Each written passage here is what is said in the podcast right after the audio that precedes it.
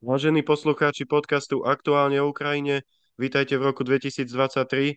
Naším prvým tohtoročným hostom je vojnový reportér Matiáš Zrno, ktorý nám s týždňovou pravidelnosťou približuje aktuálne dianie. Vítajte medzi nami. Eh, díky a všechno nejlepší ještě jednou do nového roku, jak Ukrajině, tak všem posluchačům a čtenářům.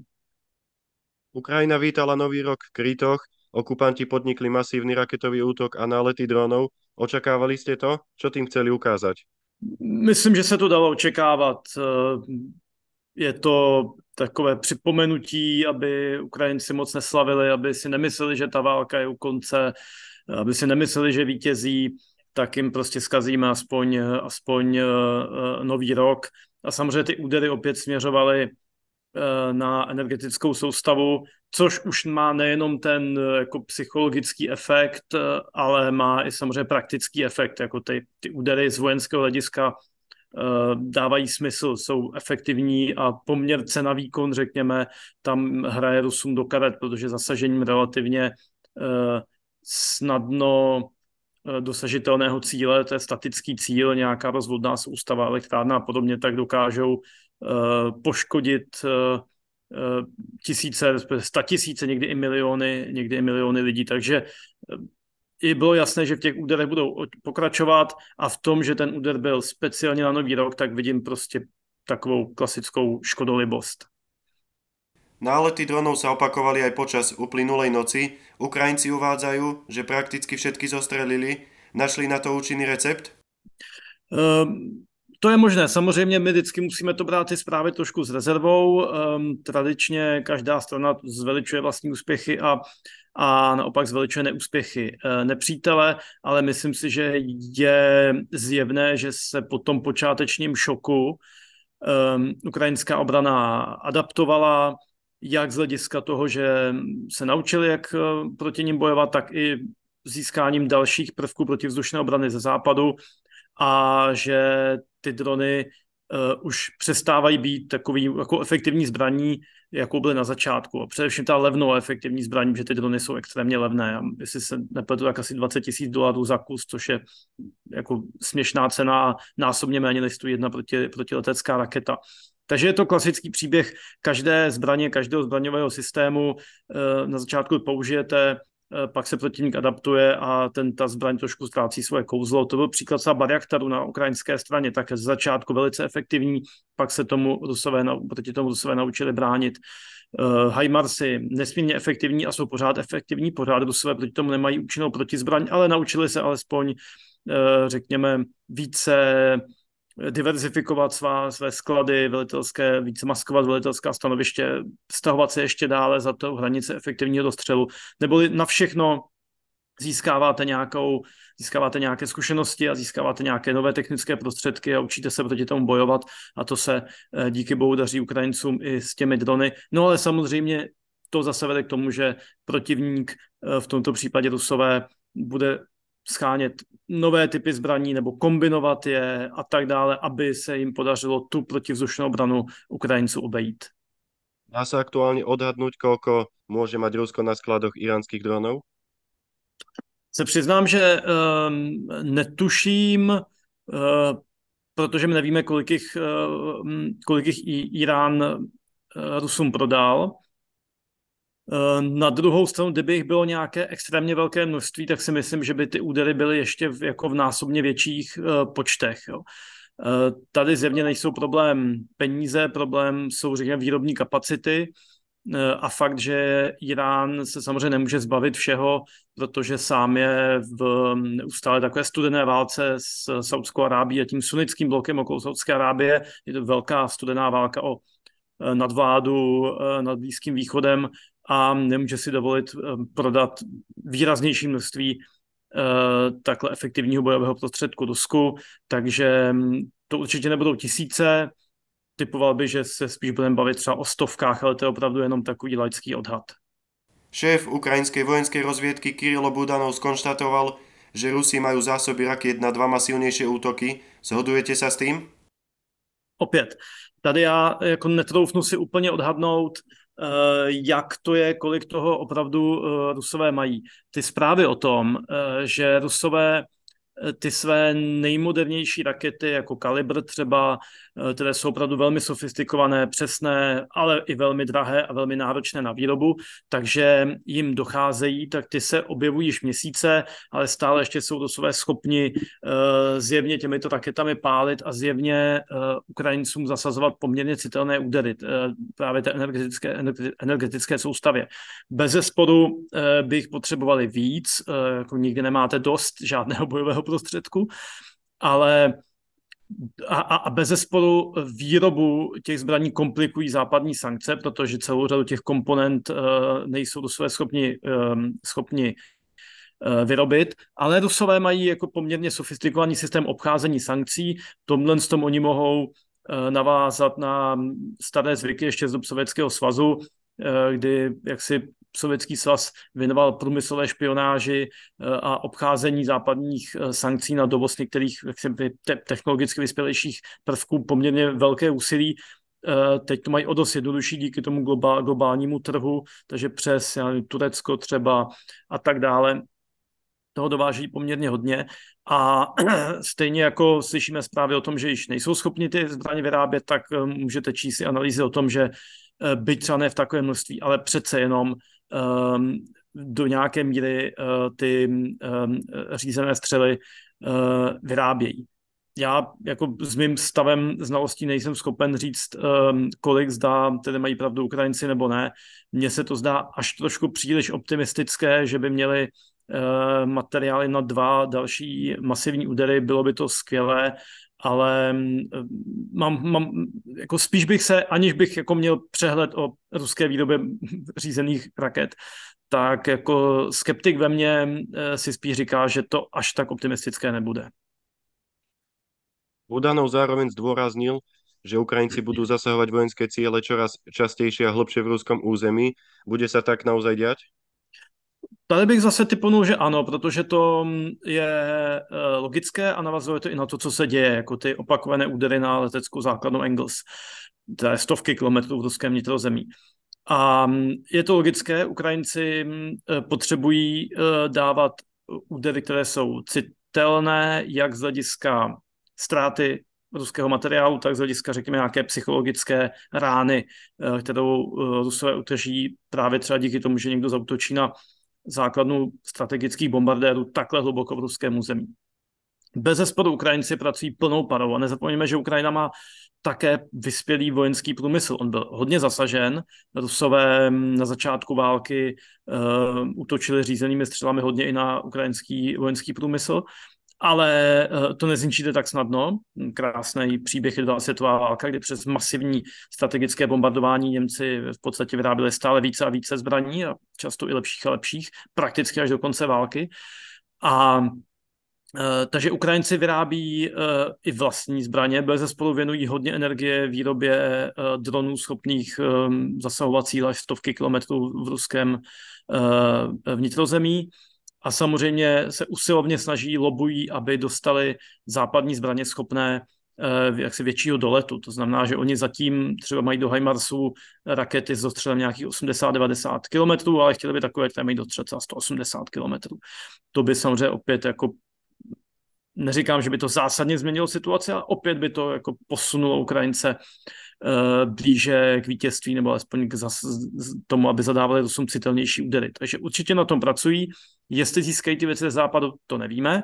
Uh, západ, tedy především američané, jsou v tomhle opatrní, přece ten konflikt drž, chtějí držet v nějakých uh, jakoby limitech a i za studené války platila nějaká jakoby gentlemanská dohoda, že jako nestřílíme přímo po sobě, nebojí přímo američané z Rusy, eh, vždycky to byla jako ta proxy válka, že jako my podporujeme naše spojence, vy podporujete naše spojence, ale jako držíme to v nějakých limitech.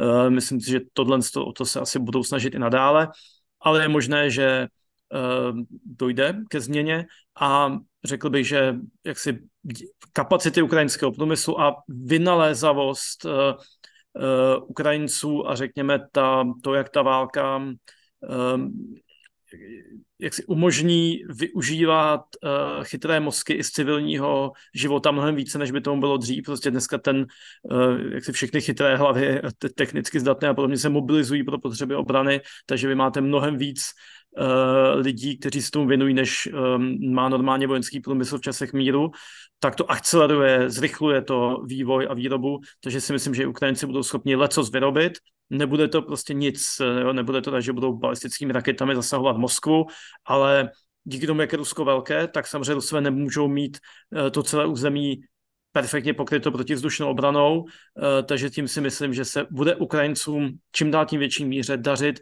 zasahovat ruské cíle i stovky kilometrů ve vnitrozemí. Nebudou to nějaké dramatické, to, ten, ten dron taky neunese jako nekonečné množství trhaviny, takže nemůžeme si představovat, že to bude jako kobercové bombardování, ale budou to um, jaksi minimálně z psychologického, ale částečně z vojenského hlediska citelné zásahy uh, v ruském vnitrozemí. Kedy môže trvať táto fáza vojny, kedy Rusko masívne ostreluje celú Ukrajinu? Já myslím, že to bude trvat uh, ještě dlouho. Ne, myslím si, že Ukrajinci uh, samozřejmě budou pracovat se západní pomocí na posílení kapacit protivzdušné obrany, ale je to velká země. Musíte krýt frontu a musíte krýt města, musíte krýt továrny, musíte krýt hydrocentrály a tak dále. Těch, najednou zjistíte, že těch cílů takzvané kritické infrastruktury je vlastně hrozně moc takže nikdy to nepo, se jim nepodaří jaksi stoprocentní pokrytí a zároveň je to pro Rusko jako to lákavý, um, relativně snadný cíl uh, situaci, kde nejsou schopni nějakých jako posunů na frontě. Um, samozřejmě všechno závisí o tom, čem jsme se bavili, jejich výrobní kapacity, jaké ještě mají zásoby, zda jsou schopni získat od Iránu tolik či tolik zbraní, nebo i někde jinde, co od Severní Koreje, uh, nebo ne. To všechno jsou neznámé, které v tuhle chvíli nevíme, ale Eh, nepodceňoval bych úplně Rusy minimálně třeba těch S-300, což jsou jakoby horší, starší protiletecké systémy, které se ale dají použít i uh, proti pozemním cílům. Nejsou nějak dramaticky přesné, no ale mají Rusové ještě pořád nějaký 7-8 tisíc, takže to, i když se úplně trefíte, tak když jich vypálíte dost, tak jako jedna se třeba trefí. Takže hm, já si myslím, že tahle fáze bude pokračovat dlouho. Uh, v podstatě bych se nedíval, kdyby pokračovala celou dobu války. Keď sa pozrieme na frontovú líniu, Väčšnou témou ostáva Bachmut, množia sa spravodajské informácie o čoraz menšej intenzite ruské ofenzívy, dochádzajú im tam síly? Tak tam zjevně Ukrajinci posílili obranu, eh, provedli nějaké místní protiútoky, získali zpět nějaká území. Samozřejmě bavíme se pořád o jako malém prostoru Bachmutu, takže to se bavíme o stovkách metrů, třeba kilometrů, jo, maximálně dvou, ale tak to je prostě charakter těchto z těch, těch mini Verdénů, abych tak řekl s odkazem na první světovou válku. Takže uh, posílení ukrajinské obrany a samozřejmě i nějaké jako vyčerpání uh, Rusů, protože samozřejmě na mnogo, jak říkají, ale několik měsíců trvající intenzivní údery s těžkými ztrátami na životech, tak to samozřejmě jako vyčerpá každou armádu a nejenom těch ztrát na životech, ale i materiálu. Vždycky máte eh, jako v každé válce, každá válka, i, i sebemodernější armáda má svoje eh, nějaké limity v zásobování v logistice. To znamená, že před každou ofenzívou musíte jako navozit obrovské množství materiálu, během té ofenzívy se to spotřebovává obvykle rychlejším tempem, než jste schopni to přivážet, takže časem dojde k nějakému vyčerpání, jak nějaké operační pauze, doplnění sil a tak dále a teprve potom se začíná zase znova. To je jako nevyhnutelné a možná jsme svědky něčeho takového v tuto chvíli uh, u Bachmutu. Jsou předpovědi blížiacich se mrazov náznakom možné ukrajinské ofenzívy? No, tak samozřejmě, ty, eh, te, všichni vidíme, jak je, jaké je počasí venku. Eh, na Ukrajině je taky teplej, takže tam vlastně pořád panuje takové to podzimní rozblácené počasí, což je to nejhorší, co může být pro eh, vedení bojových operací. Eh, vždy znovu a znovu opakuju, ehm, stav komunikací na Ukrajině je horší, než jsme zvyklí ze střední Evropy, to znamená celá řada těch komunikací jsou polní cesty a tak dále, eh, v často mnohem takovém jako mokřadovějším terénu, než jsme opět zvyklí ze střední Evropy. To znamená, že eh, takové to počasí, jaké tam teďka, to skoro vylučuje vedení nějakých ofenzivních operací. Tam se opravdu ta auta jako noří v bahně. Mráz, když mrzne delší dobu, takže ideálně jako poměrně hluboko pod nulou a jako nejméně týden, ideálně 14 dní, tak natolik spevní ty cesty, že samozřejmě potom ty kamiony, pásová technika a tak dále se může přesouvat mnohem snáš, může se přesouvat i po polích, zvláště ta pásová technika, uh, loukách a tak dále, které doteďka by byly jakoby neprostupné. To uh, pochopitelně favorizuje útočníka. Klasickým příkladem jsou sovětské zimní ofenzívy za druhé světové války, mimo jiné ty velké zimní ofenzívy třeba v roce 1943 a 40, na přelomu 43-44 probíhaly právě přesně v těch oblastech, kde se bojuje dneska. Když se to podíváte, tak tam vidíte, to jsou všechno ta sama města. Bojovalo se um, o Charkov, bojovalo se uh, o Donbas, bojovalo se o Nikopol, o Cherson o, a tak dále. Takže to si z toho člověk může vzít nějaké ponaučení, ale musí teda přijít ten mráz. No a pak samozřejmě druhá otázka, do jaké míry ukrajinská armáda je vyzbrojená, vycvičena a secvičena a vystrojena, to znamená, zda má dostatečné množství všeho, co potřebuje k takové ofenzivě. Obrovské množství obrněných vozidel, tanků, dělostřelectva, munice, běžných vozidel, eh, eh, dělostřeleckých systémů a tak dále. A zdali to všechno, všechny ty druhy vojsk jsou se cvičeny natolik, aby mohly provádět nějaké jako rozsáhlejší kombinované operace. To není jednoduché nemějme úplně iluzi, že jako ukrajinská armáda tady to zvládá. To jsou všechno věci, které jsou záležitostí uh, skoro bych řekl generační, uh, kdy se, to, kdy se to, to se nenaučíte za rok, za dva a tak dále. Eh, často opakuji jako příběh, že američané za druhé světové války eh, cvičili jednu divizi rok, aby byla schopná bojového nasazení a i to byl tak jako minimum. Stejně vždycky na začátku trpěli těžké ztráty a všechno, než se jako to ti zbylí naučili. A řekněme, že ten rok je minimum, aby se, cvičila alespoň divize. K nějaká rozsáhlá, uh, rozsáhlá operace dnes, kde ještě ta, to, to bojiště je mnohem složitější, musíte integrovat eh, rakety, letectvo, vrtulníky, dělostřelectvo eh, v mnohem jako větší míře nahuštění, tak to opravdu není legrace. Eh, to vyžaduje extrémně složitou komunikaci, dobře fungující komunikaci a tak dále to ani Ukrajinci nikdy jako nepředvedli úplně. Oni měli štěstí té charkovské ofenzívě, že proti ním stály druhořadé jednotky, tak jim prošly jako nůž máslem, ale třeba už u Chersonu to v podstatě bylo opět taková jako metodická postup, takové metodické postupné tlačení e, těch Rusů. Jo. Ne, nebylo to nějaká, nějaký brilantní blitzkrieg. Jo. Na to prostě ukrajinská armáda taky jako úplně nemá. Takže teď je otázka, v jakém stavu jsou jejich jednotky a zdali jsou uh, připraveni na nějaký útok, Samozřejmě mluví se především o dvou směrech, záporoží na jihu směrem um, k moři a uh, tam jaksi není žádná výrazná terénní překážka typu řeka, jako je Dněpr nebo hory nebo takhle. No a na severu uh, v Luhanské oblasti na Kreminu a pak stočit na Severoněck a Lysyčansk. V obou dvou případech čekají na Ukrajince vybudovaná obraná postavení, Rusové to vědí, čekají je, není tam, nebo je tam žádné překvapení. To znamená, že v každém případě by to byl určitě uh, na těžký boj, draze zaplacené uh, zisky a neočekával bych nějaký jaksi brilantní průlom, uh, rozpad ruské armády a tak dále.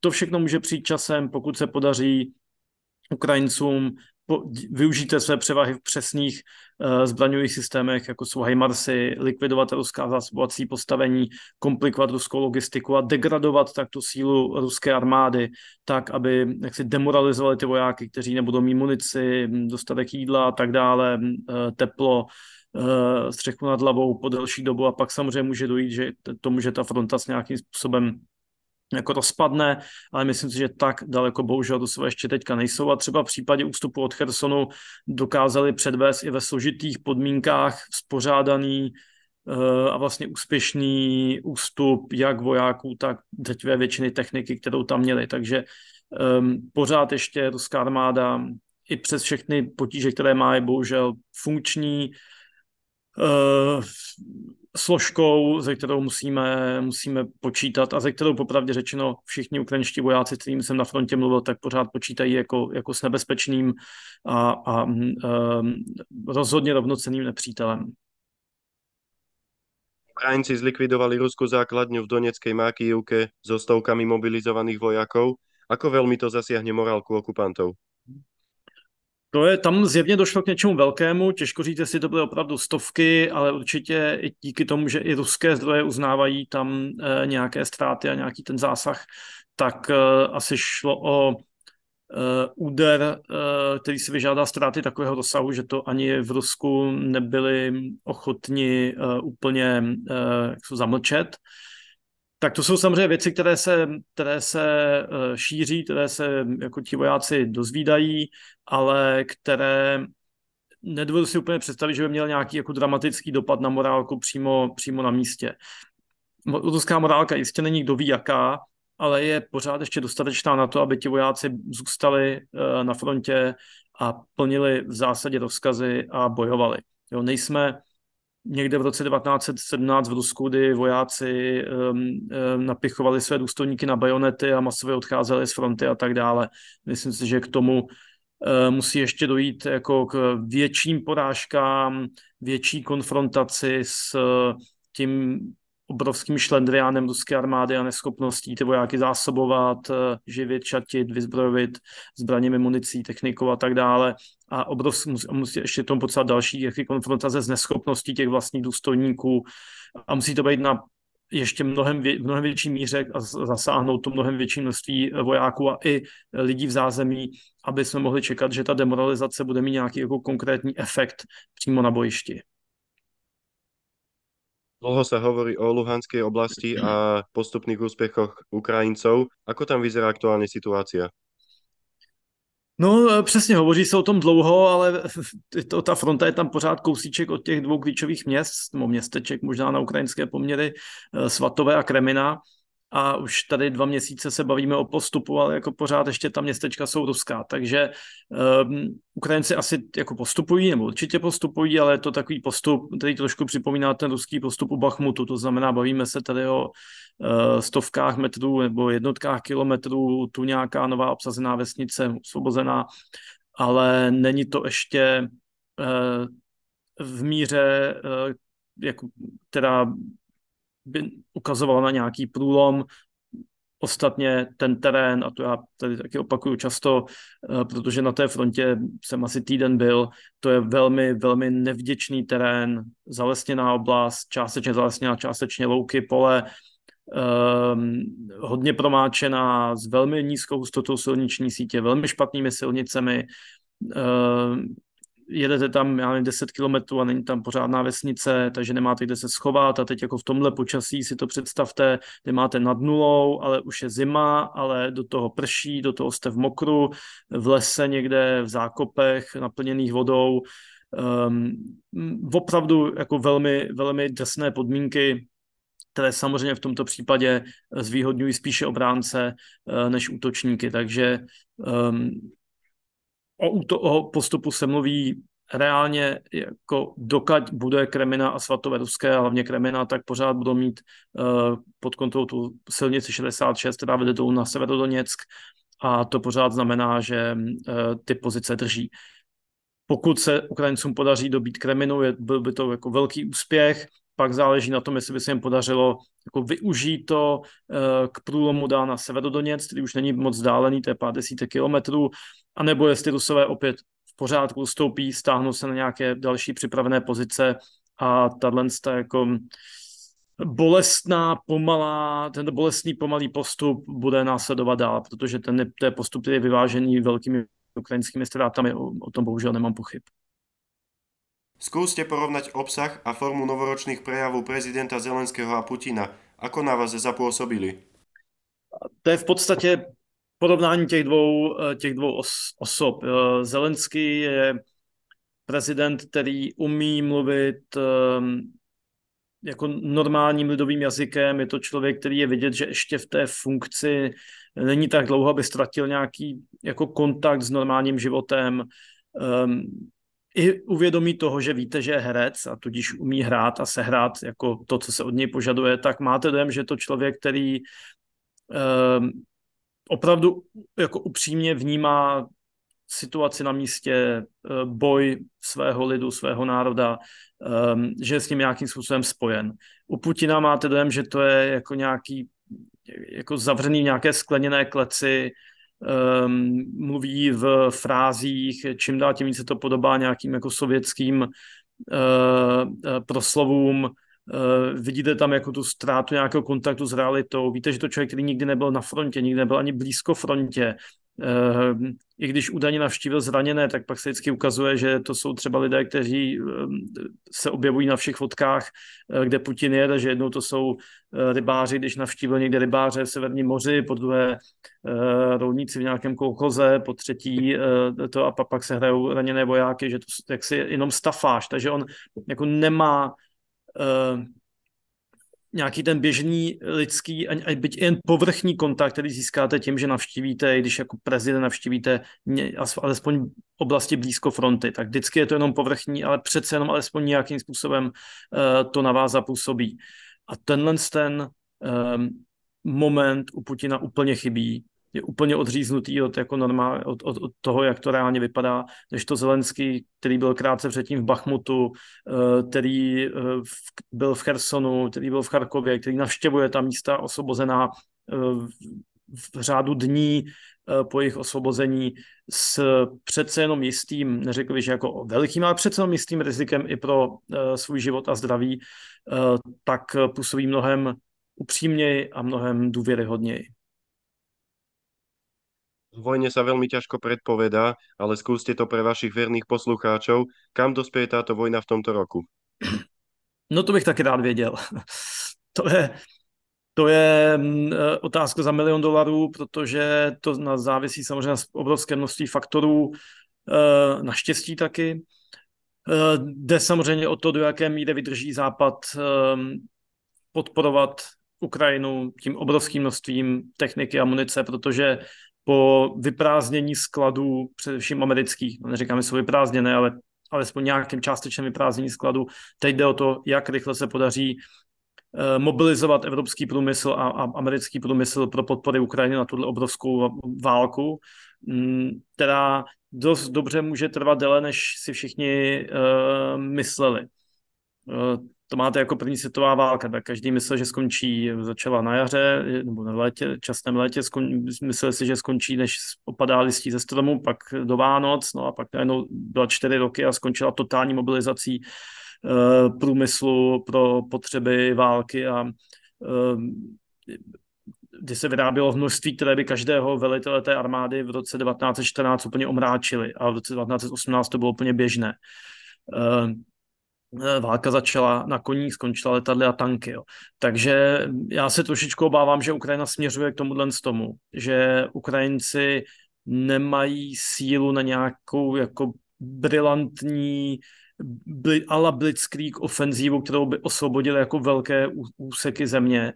Eh, spíš si myslím, že to bude draze vykoupený eh, postup, relativně pomalý, Eh, Rusko pořád ještě má, jako je větší země, má větší zdroje a ruská schopnost eh, jak si snášet ztráty eh, je velká. Jak ztráty lidské, to je prostě něco, s čím se zatím v Kremlu asi příliš nezaobírají. Populace ruská to je ochotná tolerovat, tak samozřejmě i potenciální zhoršení, řekněme výrazné zhoršení životní úrovně. Eh, určitá výhoda diktatury. No. A jako z nedostatku eh, toho, eh, abych věděl, co bude, tak se vždycky obracím k tomu, co bylo. A máme jako několik případů v dějinách, kdy Rusko díky špatnému vývoji situace na frontě a podcenění nepřítele tam došlo k velkým vnitřním otřesům. To byla krymská válka, podcenění nepřítele a pak velké překvapení, že to špatně dopadá rusko-japonská válka a první světová válka. A ve všech případech to ale trvalo nějakou dobu. Eh, ve všech případech ale měl svůj efekt to, že ruská veřejnost zvyklá na propagandu o své velikosti, o velikosti své země, o významu své země, o tom, jak se nás všichni bojí, o tom, jak jsme i, řekněme, nějakým způsobem duchovně nadřazení uh, západu třeba, nebo předtím Japoncům a komukoliv dalšímu, uh, tak uh, v určitém momentu, uh, nějaký, kdy, který je hrozně těžké odhadnout, že to je otázka nějaké kolektivní psychologie a nemůžete to naplánovat, ale ne jednou, v jednu chvíli se stane, že jakoby totálně se zhroutí důvěra v ten stát cara, jako tehdy třeba. A teď to může být v Putina. Že pokud vyrůstáte v propagandě o svém velmocenském postavení, o tom, jak jsme skvělí, jak se nás všichni bojí, jak mám nejlepší tanky a rakety do kosmu a tak dále, a ještě ke všemu jsme jaksi duchovně nadřazení. A pak se najednou ukáže, že vaši vojáci nemají uh, se do čeho obout, nemají čím střílet, um, mají totálně neschopné důstojníky, kteří velí ze zázemí a nestarají se o ně, tak v jednu chvíli dojde k nějakému jako zlomu důvěry. Opět opakuju, nemůžete odhadnout kdy a zda vůbec, ale v minulosti se k tomu docházelo. A to pak jako v tom ruském prostředí vede k takovým výbuchům, jako byla únorová revoluce 1917, uh, jo, kdy jako nedotknutelný car do té doby a najednou po něm neštěkl ani pes jako v tuhle chvíli. A ta společnost se úplně dramaticky změnila. To je něco, v co bych já doufal, ale co určitě v tuto fázi, v této fázi ještě nehrozí a bude to vyžadovat ještě velké, eh, mnohem větší ztráty a mnohem větší míru deziluze na ruské straně a to samozřejmě znamená další pokračování, intenzivnější pokračování bojů a to bohužel znamená i další těžké ztráty na ukrajinské straně a další ničení ukrajinských měst. A je otázka, jestli to podaří příští rok, nebo až za dva roky, nebo dokonce za tři roky. A já si popravdě řečeno nemyslím, že je úplně vyloučeno, že ta válka potrvá i uh, déle než jenom v roce 2023. Myslím, že je klidně možné, že to, že, že to potrvá uh, i dva až tři roky. Zda to dopadne nějakou remízou vyčerpání obou stran, zda dojde k nějakým mítovým jednáním, nebo zda se podaří Ukrajincům eh, vytlačit Rusy, nebo zda Rusové udrží díky mobilizaci populace a průmyslu to, co drží. To si v podstatě nejsem, nejsem eh, schopen tuhle chvíli odhadnout. Přál bych Ukrajincům eh, další úspěch. Mluví se o tom, že ještě v zimě proběhne jedna zimní ofenzíva, eh, že na to koncentrují síly. V tom případě by to mělo proběhnout leden, únor, nejpozději březen. Uvidíme potom, uvidíme potom, jak dál. Ďakujeme vám za váš drahocenný čas a želáme vám, aby ste nám prinášali v novom roku čo najlepšie správy.